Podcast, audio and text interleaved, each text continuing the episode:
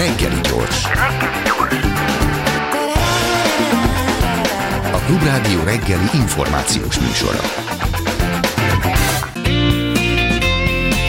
Önkormányzó a Klubrádió önkormányzati műsora. Ha az utolsó vízminőségmérés is jól sikerül, akkor pénteken megnyílik a római parti szabad strand. A részletekről Béres Andrást, Óbuda alpolgármesterét kérdeztem. Nagyon fontos, hogy az önkormányzat fogja üzemeltetni ezt a strandot, és hogy az önkormányzatnak nem a profit a célja. Tehát ez nem egy fizetős strand lesz, hanem egy szabad strand, amit bárki igénybe vehet ingyen. Nagyon fontos lépés ez a római életében, hiszen 50 éve szüntették meg a fürdőzési lehetőséget a római parton, és most idén tudjuk ezt visszaadni az embereknek. Ugye ezt úgy kell majd elképzelni, hogy várhatóan pénteken fog megnyitni a Szabadstrand egy kb. 300 méteres Dunai partszakaszon, ahol egy bolyasoron belül lehet szabadon fürdőzni. Lesz infrastruktúrája a strandnak, lesz vízimentőszolgálat, a strand mellett a pénzügyőreseinek a telepén tudunk biztosítani WC-t, zuhanyzási lehetőséget, pelenkázási lehetőséget, akár ingyenes napágyat is, ez, uh, bocsánat, a római partnak melyik részén lesz ez a strand? Ez a közepén, ahol most a pénzügyeresének a telepe van, ez a Fellini és a Napbácsitól északra elhelyezkedő rész. Ez az a rész, ahol a civilek által eddig már kétszer vagy háromszor kísérleti jelleggel egy napra megnyitott szabadstrand volt, és ahol a civilek által felépített őrtorony is áll. Külön szeretném kiemelni, hogy a civileknek nagyon nagy szerepe van abban, hogy ez a strand most megnyílik. A Vajú 2013 óta lobbizik azért, hogy legyen strand megszállási lehetőség a rómain. A Maradjanak a fák a rómain civil csoporttal együtt többször is ilyen próbanapot tartottak a strandon, illetve a mi rómaink egyesület is beszállt abba, hogy mind anyagilag, mind szervezésben részt vegyen, hogy ez a szabad strand megalakulhasson. Mi tette lehetővé azt, hogy most megnyílhat ez a strand? Én azt gondolom, hogy leginkább a szándék. Tehát ugye most az ugyanan választott önkormányzat, különben együttműködve a Budapest önkormányzatával csinált egy nagyon nagy szabású közösségi tervezést a rómain. Körülbelül ezer ember véleményét kérdeztük meg, és egyértelművé vált, amit mi is addig is gondoltunk, hogy az emberek azt szeretnék, hogyha a közösségi funkciója erősödne a római parknak, és ebbe beletartozik az is, hogy strandolási lehetőség legyen a rómain. Volt már kísérletezés az előző önkormányzat részéről is, de nekik valahogy azt nem sikerült engedélyeztetni. Nekünk határozott szándékunk volt arra, hogy mindenképpen legyen legális fürdőzési lehetőség a római parton, amit bárki ingyen igénybe vehet. Ezért a önkormányzat vezetése végigjárta azt a procedúrát, ami egy fürdőhely engedélyezéséhez szükséges. Sokszor mértünk vízminőséget, rendre kiváló víz vízminőséget mértünk a Dunának ezen a szakaszán, tehát hogy ez nem akadály, és megteremtettük azokat a feltételeket, amik szükségesek ahhoz, hogy kijelölt fürdőhely legyen. Ebben kulcsfontosságú volt az, hogy a pénzügyeresével is együtt tudunk működni, akik tudtak segíteni az infrastruktúrában. Egyébként milyen feltételei vannak egy strand működésének? Elég szigorú feltételrendszere van, sok hatóságtól kell engedélyt kapni. Ugye az egyik nagyon fontos feltétel, hogy a víz az megfelelő minőségű legyen. Ez a Dunában lehet probléma, hogy 73-ban ezért is tiltották meg a fürdőzést a budapesti szakaszán a Dunának, mert Budapest fölött több iparvállalat létesült, akik szennyezték a Dunát, tehát rossz volt a vízminőség. Ezek azóta bezártak, tehát ez a probléma nem áll fenn. Fennáll néha az a probléma, hogy a csatorna tartalma bekerül a Dunában nagy esőzések idején. Erről kapunk értesítést, és ez akkor, amikor nagyon zolg az eső, és úgyse strandolnak az emberek, de ezután akkor nyitjuk újra a strandot, hogyha a vízminőség megfelelő. Emellett kell biztosítani vízimentőszolgálatot, kell biztosítani illemhelyet, zuhanyzási lehetőséget, lehetőséget,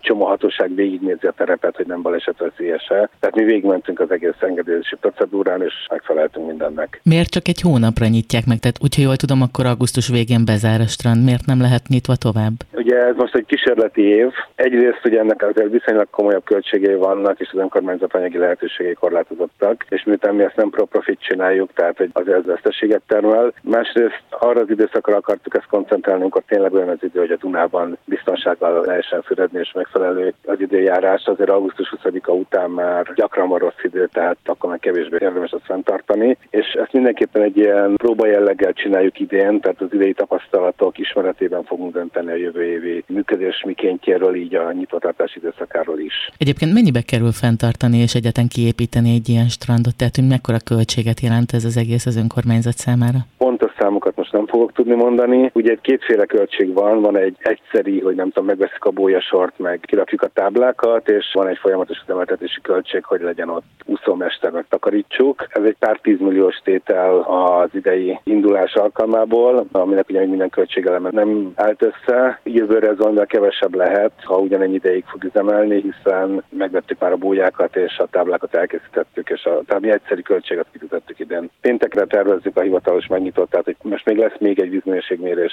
aminek várjuk az eredményét, amit ma kaptunk meg, a múlt heti mérés a kiváló vízminőséget mutatott, hogyha megfelelő lesz legalább az új vízminőségmérés is, amire jó az esély, hiszen lement az árhullám, akkor pénteken meg is nyitjuk.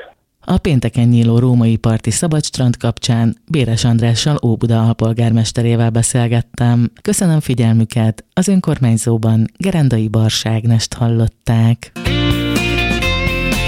Önkormányzó. A Klubrádió önkormányzati műsora. Reggeli gyors, nem marad le semmiről.